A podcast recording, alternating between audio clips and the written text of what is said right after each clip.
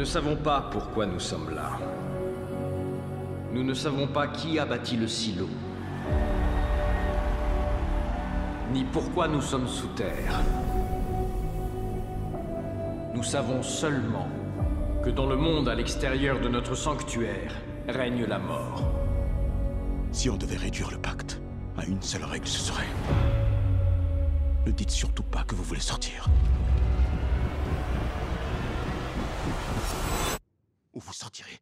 Merde, vous sortirez.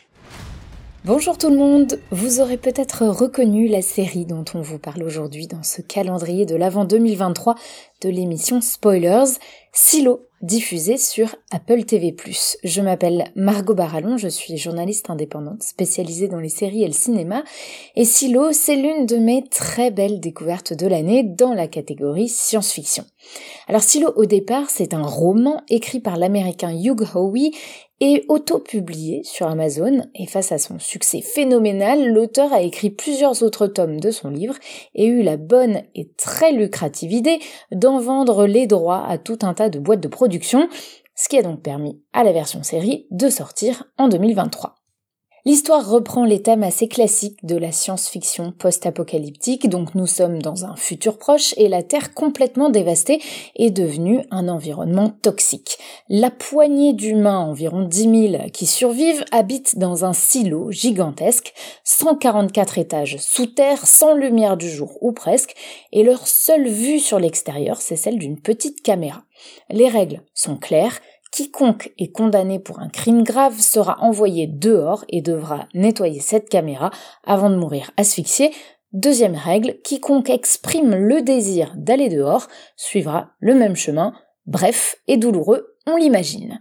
Alors tout commence avec Holston, le shérif de cette micro-société, et sa femme Allison qui tente d'avoir un enfant.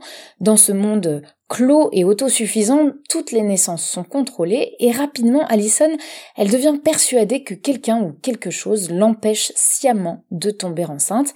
Elle devient obsédée par cette idée et demande à aller dehors avant de subir eh bien, le même sort que tous les autres avant elle. Trois ans plus tard, Holston fait la même requête et meurt lui aussi, non sans avoir désigné qui devait le remplacer en tant que shérif. Et c'est là que les choses prennent une tournure inattendue, car Holston a désigné Juliette, une simple mécanicienne qui travaille tout en bas du silo sur l'énorme moteur sans lequel l'édifice n'aurait pas d'énergie.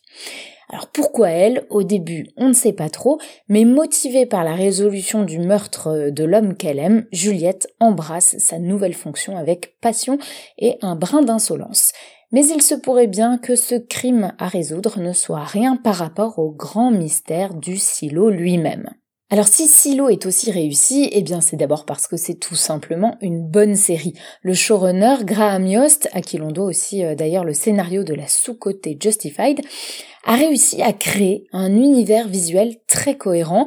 Son silo est architecturalement impressionnant, la caméra euh, joue beaucoup avec la sensation de vertige d'un édifice aussi haut, et l'esthétique générale de la série, elle emprunte assez intelligemment au rétrofuturisme.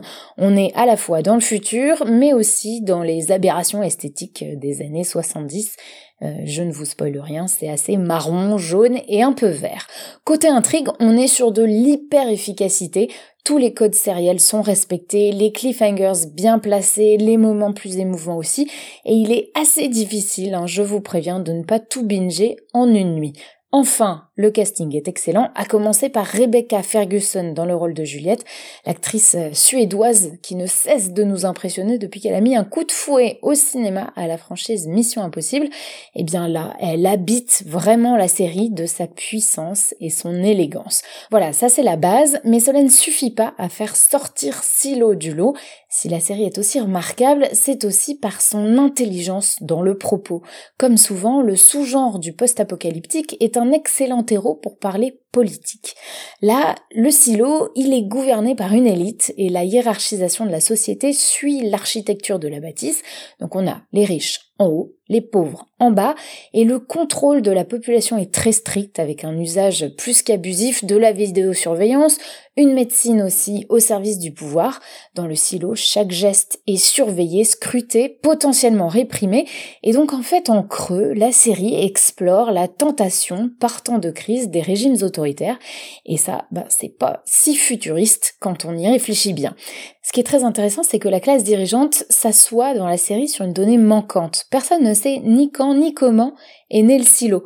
On parle vaguement d'une révolution sans que les choses soient très claires et tous les éléments perturbateurs de ce régime bien rodé sont celles et ceux qui tombent sur des archives ou des reliques, comme on les appelle, de l'ancien monde.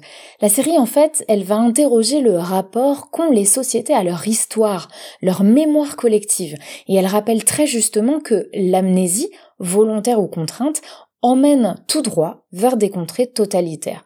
Tout au long des dix épisodes de la première saison, la politique croise évidemment euh, l'intime de personnages souvent plus complexes qui n'y paraissent au premier abord. On va pas trop en dire, mais les histoires d'amour sont parfois plus emballantes encore que les cliffhangers les mieux dosés. Et oui, même celui du dernier épisode qui laisse impatient de découvrir euh, la deuxième saison, prévue pour, eh bien, on ne sait pas encore trop quand.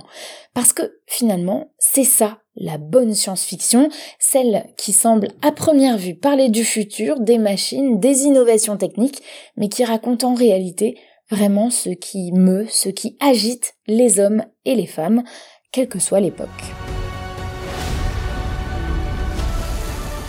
L'horloge tourne.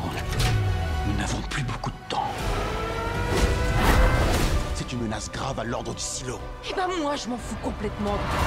Ce que je veux, c'est trouver la vérité.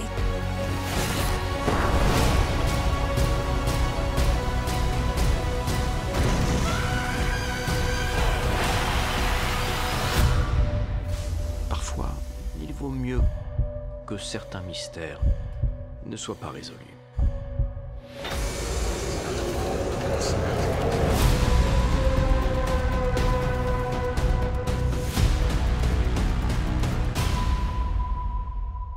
Margot Barallon est journaliste indépendante spécialisée dans les séries et le cinéma. Vous pouvez la voir, l'écouter et la lire notamment pour le magazine Trois couleurs et le média suisse Blick, mais aussi dans Le Studio, la nouvelle émission de la plateforme cinéma Filmo TV. Retrouvez Margot Barallon sur ses réseaux sociaux via les liens disponibles en description et la série Silo sur Apple TV. Bonus. Trax.